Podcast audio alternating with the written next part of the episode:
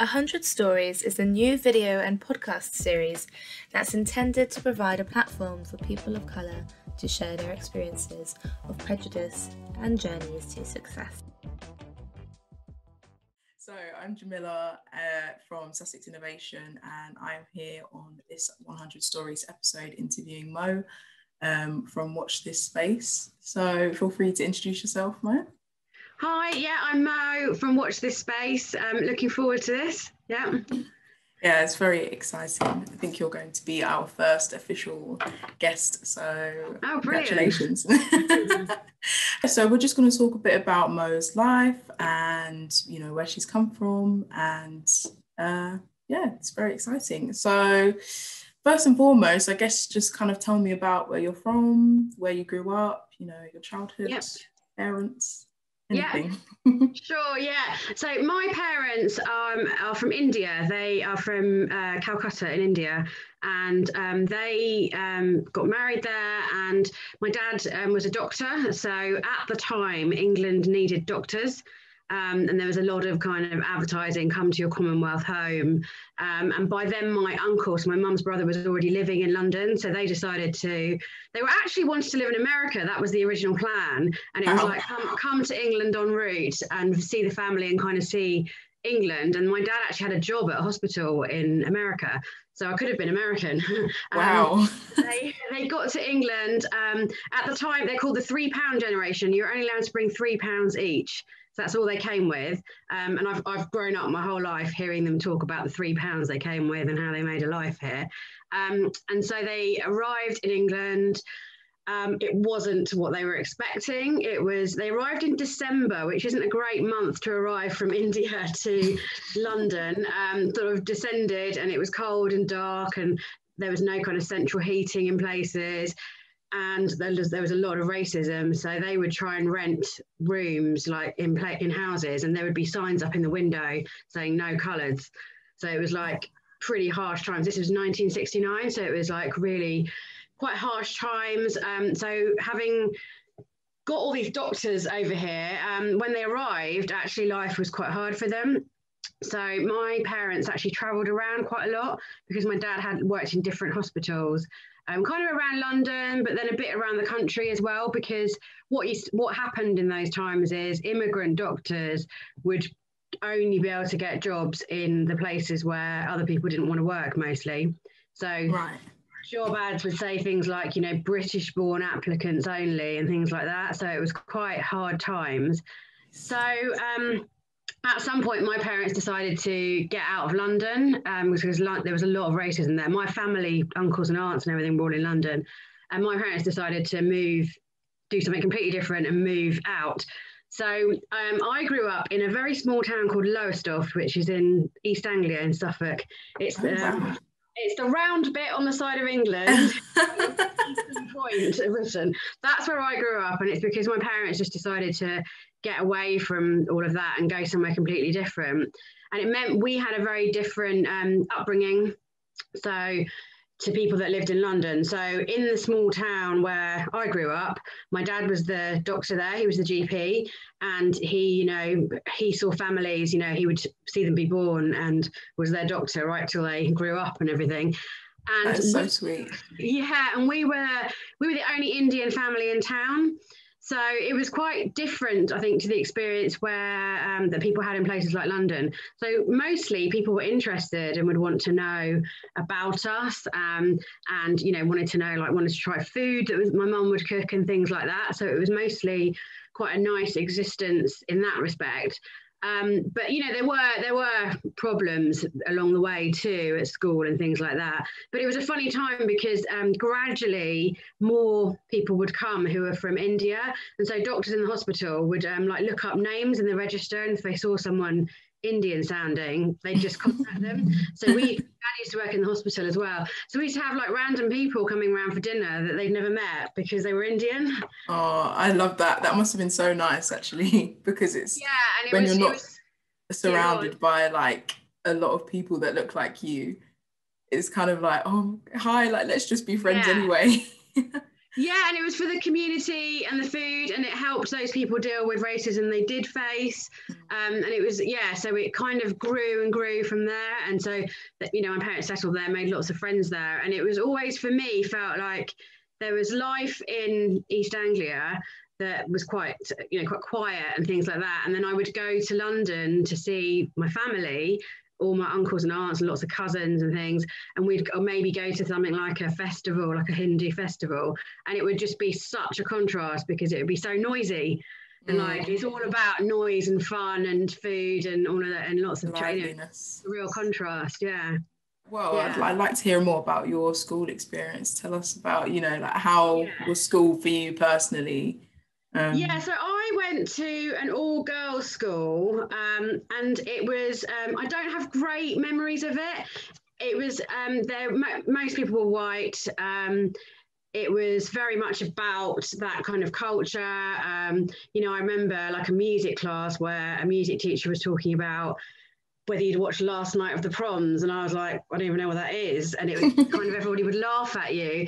Um, and they would do things like not be able to say my name properly. It's why I short my full name is actually not mo it's moshami and i always oh, shortened it from school because they would like get to my name in the register and say oh, we don't know how to say that. And you know it wasn't a, a great experience. They did I, I guess the whole thing was built around everyone being very similar and everyone being the same and i wasn't sporty yeah. and i wasn't you know those things so i was different um, and I think it actually shaped who I am because actually I like being the person that's different mm. since then. And I, you know, I'm quite happy to disagree with people and things like that. And I think it and comes, not like the same things and stuff. Exactly. I think it comes from all of that where I guess as a kid I learned to how to deal with being the one that was different.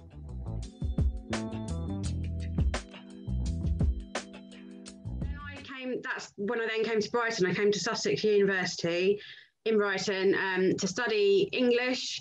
And um, that was amazing from day one. I absolutely loved it because I chose Sussex deliberately because I knew it had a reputation for kind of activism and like student politics and that there was lots of international students and I loved it from day one. So I um, studied all sorts of interesting literature kind of black women's writing Caribbean literature um, Indian writers um, and it was just quite eye-opening that I was suddenly amongst a really international community and everyone was different and people liked talking politics. And you know it just felt like so much more that I could be myself than school years definitely.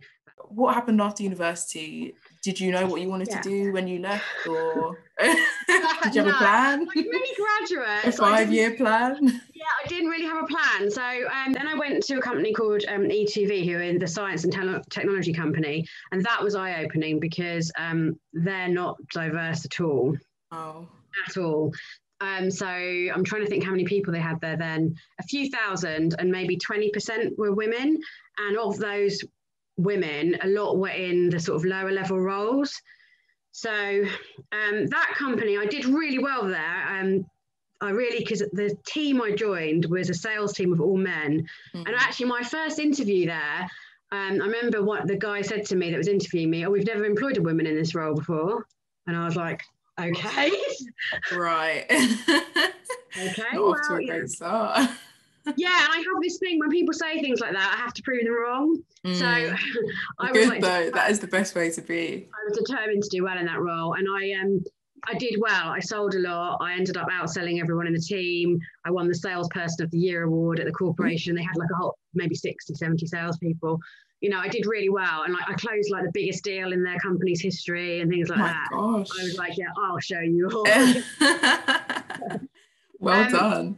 Yeah, so then I got promoted a couple of times and I ended up in um, a great role, which was vice president of sales and marketing. And I had an international team. So I had a team in the US, a team in Asia, a team in Europe. I was traveling a lot. Um, wasn't at home that much. It was um, now I look back on it, I don't know how I used to do all of that. yeah, that is like jet setter, the jet set lifestyle. Yeah. And yeah. that's a lot as well. I mean, how what was that like managing different teams literally around the world in different time zones. That sounds crazy. I mean, it's, it was brilliant in lots of ways because you got to talk to different people all around the world and it was fantastic. And they're all so different. It was brilliant, but it was really stressful. So I'd have like the Asia team, somebody would want to call me early in the morning, and then somebody in the US would want to speak to me in the evening. Like in California, it's a mm. different time zone. And then on the days when I went to the office, I'd have to leave Brighton by about 6.30 in the morning and I wouldn't be back until about, you know, 7 30, 8 o'clock at night. So it was full on. Crazy. Yeah. How did you have any energy ever? it's the strange existence that people that have done commuting tell you about that you you just live in Brighton at the weekends, really. You don't do anything else in the week. It's very strange. It's just on the go constantly. Yeah. Wow. Yeah. Yeah. So do you kind of feel like obviously you were saying the that place that you worked at the um the non-diverse yeah. the non-diversity do you feel kind of like things have got better from then i mean when you left there did you feel like they would become more diverse or do you feel like in terms of uh, just the workplace in general do you think it's gotten gotten better? Yeah, that's interesting. So when I was there, I focused on diversity and inclusion a lot. It's kind of where my interest in actually working on it came from there. And uh, they had a kind of fast track leadership scheme, like an MBA, and I got mm. chosen to do that. And I specialised in diversity and inclusion and did lots of training in it and helped to drive the agenda because they um, they really needed to do something about it. So I think they did. So the last few years I was there, the graduates that joined seemed to be more diverse. Um, they still had a really long way to go, though. I was in the senior management team of around sort of 100 people, and there were 10 women um, at that level. And then at the wow. next level up, they had one woman who was the HR director. So there, there's a long way to go. And I, I, did look up actually what their gender pay gap was when the gender pay reporting came in, and it wasn't, wasn't very good. There's a lot, lot of work to do. So, like many kind of technology corporations, there's a long way to go. Yeah, it yeah. seems to be quite a male dominated field. Yeah. Yeah. But you know, it shouldn't be. No, there are so no many more like amazing women who are already existing or kind of coming up in the STEM kind of space. So yeah, one would hope that at least in the next kind of five, ten years, even ideally now, yeah, exactly. there would be, you know, real kind of change being implemented. Yeah. So um you're at Watch This Space at the moment. Yeah. Uh, what? How did you get into that? Kind of where? Where did that yeah, come up so, in the career where you decided to to ditch the jet set lifestyle? Yeah. So let, yeah, let me tell you about that. So I it was I was in that job, loving it. Um, and it was really busy and I was having a great time apart from never only seeing my husband at the weekends or when I came home late in the evening. Um, and then 2016 came, and in 2016, um, the pound fell dramatically after the Brexit vote, mm. and an American corporation took over the company that I was at because they'd right. been watching and they'd been watching the company for a while. The pound fell, they swooped in, they took it over.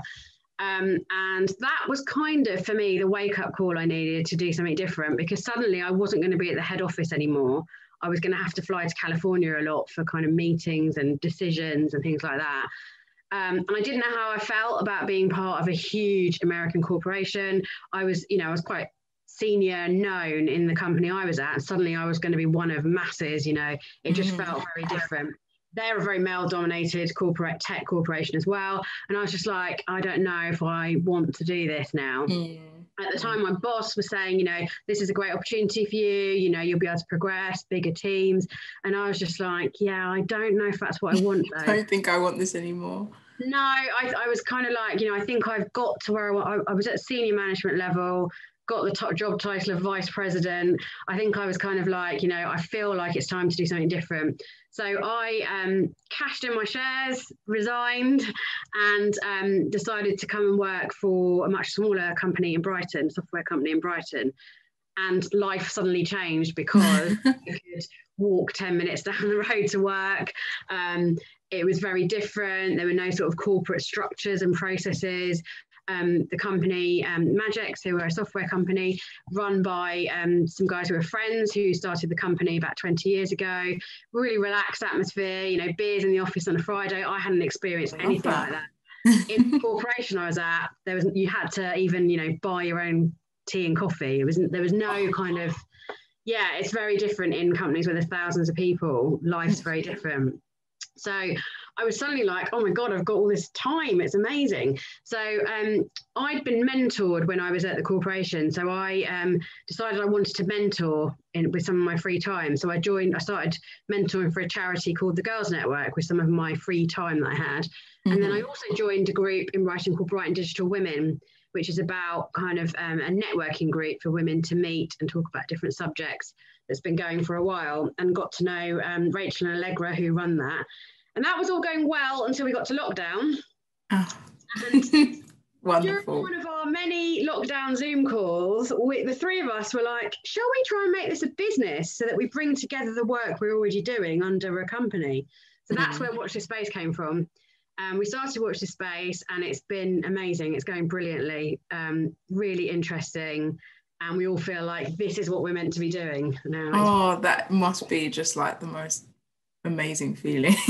I think yeah, that's what you want out of out of life, kind of ultimately to love yeah. what you do and love your life in general. Yeah, exactly. So I guess tell us a bit more about kind of what Watch This Space. What do they yeah. do? So we're a, um, a diversity and inclusion consultancy. So we work with all kinds of workplaces to help them reimagine what they do to include everyone. And what that means is all different levels of things we do. So we run webinars and kind of sessions that people can join. We've got online training courses, but we also do work where we go, we work with an organization to look at their processes, recruitment, retention. Do they have coaching? Do they have mentoring?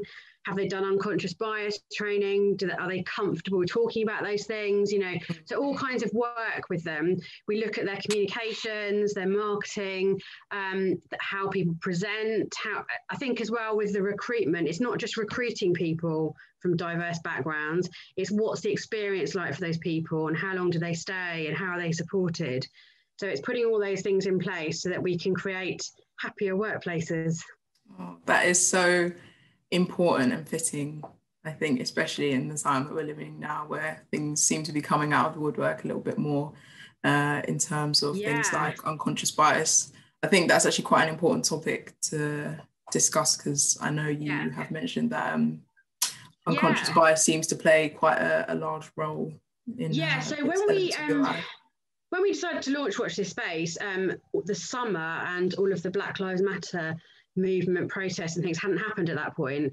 It that was afterwards and it's kind of it felt like oh we were really meant to be doing this.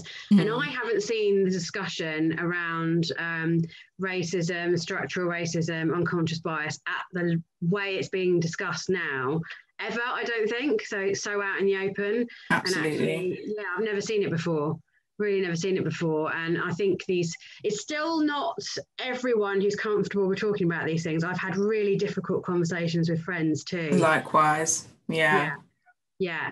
so there's still a long way to go um, but it's at least a discussion that people can have now. And you know you can talk to people about where where there might be things they can work on because everyone has unconscious biases it's like that's the other thing i've had to say to people you know i'm not saying i don't have any everybody has them mm, mm. it's it's not but it's just about acknowledging the fact that they do exist yeah. and like it's time to to really kind of assess and change those things yeah and how structural it is how everything we do everything around life is built on a default of being white mm. and how you know how systemic the changes are. I mean, I was reading something the other day about Brunswick Square in Brighton, which is one of the squares on the seafront, yeah. and the history of it, and how it was actually, I think, 16 different slave owners that owned that. Oh wow! And, you know, the history and wealth of Brighton is built on those things. Yeah. Then you know it's time to really have those harsh and yeah. uncomfortable discussions because you know obviously no one likes talking about them, you know, not being a good person, or no one likes to think that they're they're not a good person, but you know, there's there's a lot of kind of things underneath the woodwork, I think, that need to really be drawn out. Yeah, also how people perceive those conversations. Like, we're not, well, I'm not saying anybody needs to feel guilt because mm. their ancestors might have been a slave owner. Yeah, they yeah. weren't responsible for that. That's people in the past. But if we don't acknowledge those things and learn about them and understand, then we can't move on. Like we can't because it's so structural those yeah. things in our society. And so those are I don't know about you, but for me, those have been the difficult conversations I've had with people where they find it all really difficult. Even the term white people, I've had um, friends have problems with that. Really? I don't. Yeah, just sense? Are you okay to talk about about that? Because yeah, I, I feel like the term, you know, Indian people or black people or Asian people is not something problematic to say. So it's quite interesting that um, yeah, I mean, I think terminology has been a huge discussion actually. So mm. I don't know why it is, but there are some people that find the term white people difficult, and you know that needs to be unpicked as to why they think that because everybody else has a label gets gets talked about in a certain way.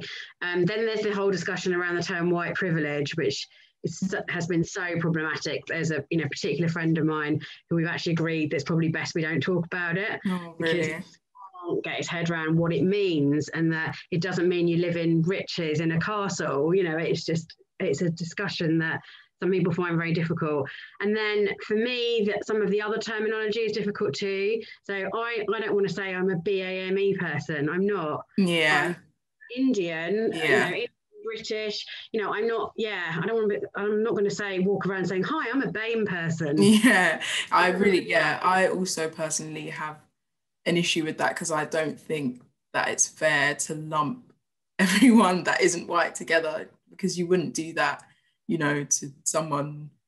You wouldn't say, oh, all Irish, Scottish, and English people are the same. Like everyone has their differences, and I think yeah, it's it's almost annoying that it's become an acceptable term to you know recognize people that aren't of, of white origin yeah and i think that is something that definitely needs to kind of be undone because it's def- that's also definitely like a, a structural thing that yes. is so widely accepted now that I think they're sort of like, oh well, we've we've we've made this for you now, so you should just accept it. But it, that's not the case.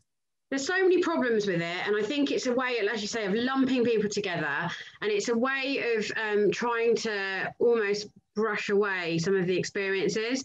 Mm. So my experience as somebody from quite a privileged background, doctor's daughter, grew up in East Anglia in a nice house and everything.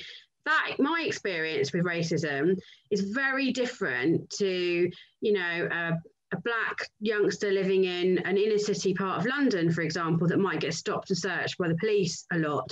Mm. You know, they're very different experiences, and to lump everybody together is just so problematic that mm. I, I try and stay away from those terms that lump people together like that. Yeah, likewise. Um, I actually want to talk about kind of your thoughts on the current climate and situation. Obviously, we've briefly touched on the um, Black Lives Matter movement that kind of really erupted early June time. Um, I just I'm interested to see like kind of what your you would hope for in the future. Say in the next five years, like what kind of changes you'd like yeah. to see in the world. So um, I think the discussion has um, been a shock to society. Actually, this mm. discussion that's come up this summer, um, and I think there is a lot of desire amongst a lot of people to do something about it and to address it. But there's also a lot of people that are resisting it don't agree with it. Um, you know, there's a long way to go. So over the next few years, what I would like to see is the structural issues addressed. So companies saying, "Oh, we don't hire people from diverse backgrounds because they don't apply," that isn't good enough. Mm. Companies saying, you know, we are diverse because we've got different educational experiences when they're all white men on the board of a company. That's not good enough. And they're like, well, I went to Eton and he went to Oxford and he yeah, went to Cambridge. That's not good enough. And then saying, you know, well, they, some people join from different backgrounds and they don't stay very long. That's not good enough either. Why didn't they stay? Like, what happened? And then, you know, wider than that, there's a sort of political side of it local government, the council in Brighton are not representative at all. There's only really? one councillor who isn't white. Oh, yeah. Wow. Yeah. Wow. So over the next five years is the opportunity to make some of those big structural changes.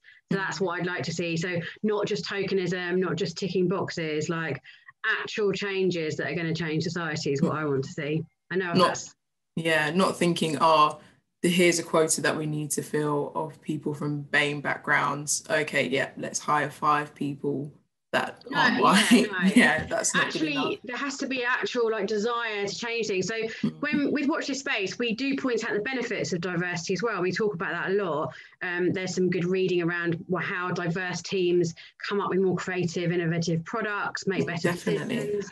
You know, collaborate. There's all of those great reasons, but actually, fundamentally, the reason for it is it's the right thing to do to oh, address oh, absolutely. in society. Yeah. Um, I think um, that's what shocks me, to be honest, because it's like, how could you? Uh, it shocks me that there's people that don't want people to be equal. Like, we shouldn't even be having to say, like, oh, you shouldn't think that. Like, it should just be the norm that everyone is equal and everyone can be accepted everywhere. And it is it's shocking that people can deny that that exists. And I understand it's not in their peripheral all the time. I think that's probably the issue because a lot of people were uncomfortable when the Black Lives Matter movement kind of blew up because it's not something that they have to think about all the time. Mm. And it was so in their face and like literally everywhere. You couldn't you couldn't look anywhere without, you know, something being mentioned. Yeah. And that's that's what the issue is. And you're kind of like, oh my gosh, I can't believe that there are people still out there that have no idea that a lot of these things go on and there's change that needs to be made. Yeah, and it's people's perception of what those think changes are that need to be made. So again, people think that there are discussions I had where they think that racism is, you know, being people being violent towards you or shouting things at you. And I'm like, yeah, those things have happened to me. Yes, of course they have. But that's not the everyday experience of racism. Mm. The everyday experience of racism is all the insidious, subtle things in our society. Minor comments and and yes. experiences, yeah. Yeah, I mean, for example, it isn't that many years ago that um, I had a work colleague who used to call me curry powder all the time, and if I didn't, um, if I didn't, if I got kind of stroppy about it, be like, oh, she can't take a joke, can she? you know, it's it's things like that. Yes and those are those sort of small things you know that's a, probably quite an extreme example but there are yeah, other well, it shouldn't even have to be labeled as an extreme example like that is just bad you know full yes. stop but there are so many other things like that you know so many other examples that i think people who are white don't understand because they've never had to experience it. And mm. that, that, you know they're, they're lucky they haven't had to experience it. And again i've had to use those kinds of terms to talk about what we mean by white privilege that we're not saying you know you're wealthy and you're rich. We're saying that you haven't had to live a life of those experiences. So again there was somebody i was talking to just the other day and it was getting late. And i was like so you can just walk down the road now without thinking about it Mm. That's your privilege. I couldn't do that. Mm. Yeah. Because it's almost scary. Because yeah. you just don't know. Yeah. Oh, you really don't. It's crazy. It really is. Yeah. And oh yeah. I mean, I'm so sorry that you even had to work with someone that thinks that like that's funny because it's just not funny at all. Well, he was actually so he was actually one of those salespeople in that team that I worked in, where I ended up beating them all and becoming the boss. Well, so you showed him. him anyway. Yeah. he doesn't matter. He's just an afterthought. yeah. um, I'm interested to know actually. Do you ever feel kind of like your race has ever held you back um, in your career, in life in general? Um, have there been mm. kind of any obstacles that you you feel like, oh, yeah, gosh, that's an, that's an interesting one. That's an interesting one because I feel like my career has been quite successful, mm. but I know, yeah, but I know that I've had to fight for everything, and it's been hard work, and it's still hard work, um, and all of those things. So I, I guess maybe not held back because I've always been quite ambitious and have done the things I wanted to do. So, you know, if I wanted a job somewhere, I usually can get that mm. and I can, you know, get deals and things. I just think it's hard. Um, it's, it can be really hard work for all sorts of reasons. Being a woman in tech companies can be very hard work. Um, I've had there's horror stories there as well, you know, in my early days where I'd be spoken down to, asked to make the coffee, things like that. And you have to learn how to deal with those things mm. to progress. And that's the world I don't want for future generations. Mm. That they shouldn't have to be like that at all. Um, so I think it's been, I think my successes have been hard won. So I, I would say probably not held back as such. I think probably my school experience in early life always made me determined to be different and kind yeah. of yeah. out of that and not yeah not even allow certain things that might go on to to hinder you know your life experiences or your successes Yeah. And um, as a child of immigrants and a family of immigrants, you know, as kids, we were always told, all of us, all my cousins and I, and uncles and aunts, parents would say to us, you know, you have to be better than everyone else. Like failure was not an option.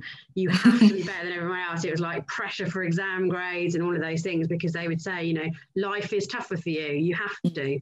So it's kind of ingrained all the way along. and it shouldn't have to be and i yeah i hope that it, it's it's not and i hope that you know with all of this conversation that's going on proper change can be made especially in those you know really important structural Yeah. developments like you know the police or even in large corporations industries that there isn't Everywhere, you that know, feeling local government, politics.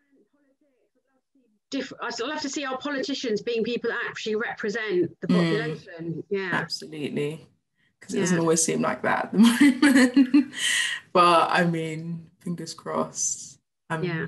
I know we were talking about the election before this. Yes. Uh, so we'll kind of see, we'll see what happens there. Um, but it's actually been really lovely to chat. I don't know if you have any closing remarks for us. Anything Um, you want no, to um, plug? it's quite- yeah, it's quite a strange day because of um, wanting to see what's happened in the election. Yeah. You there's it's it's an, been an interesting year for so many reasons. Um, you know, I am really interested in politics. I love seeing Jacinda Ardern in New Zealand winning her election. Hmm, she's Right. amazing.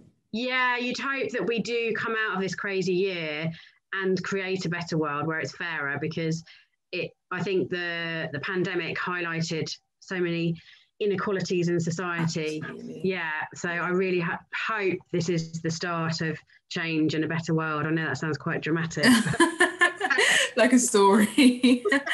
but no, I I couldn't agree more. You know, I think this year has been tough, you know, for everyone. But in terms of actual change and you know moving forward from this, I would hope that people really kind of assess what's going on in the world and and try to to make a real difference. yeah, definitely. 100 Stories was inspired by the hundreds of brave people of colour who have felt the Black Lives Matter movement has given them an opportunity to share their stories and experiences. This series coincides with the increasing demand and interest from allies who want to better understand the forms of prejudice and microaggressions that take place every day. We want our 100 Stories to be an accessible platform for Black people in and around our community to share their stories, either anonymously or openly.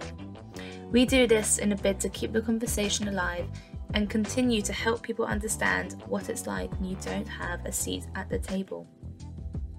If you're interested in sharing one of your stories, please get in touch via media at sync.co.uk.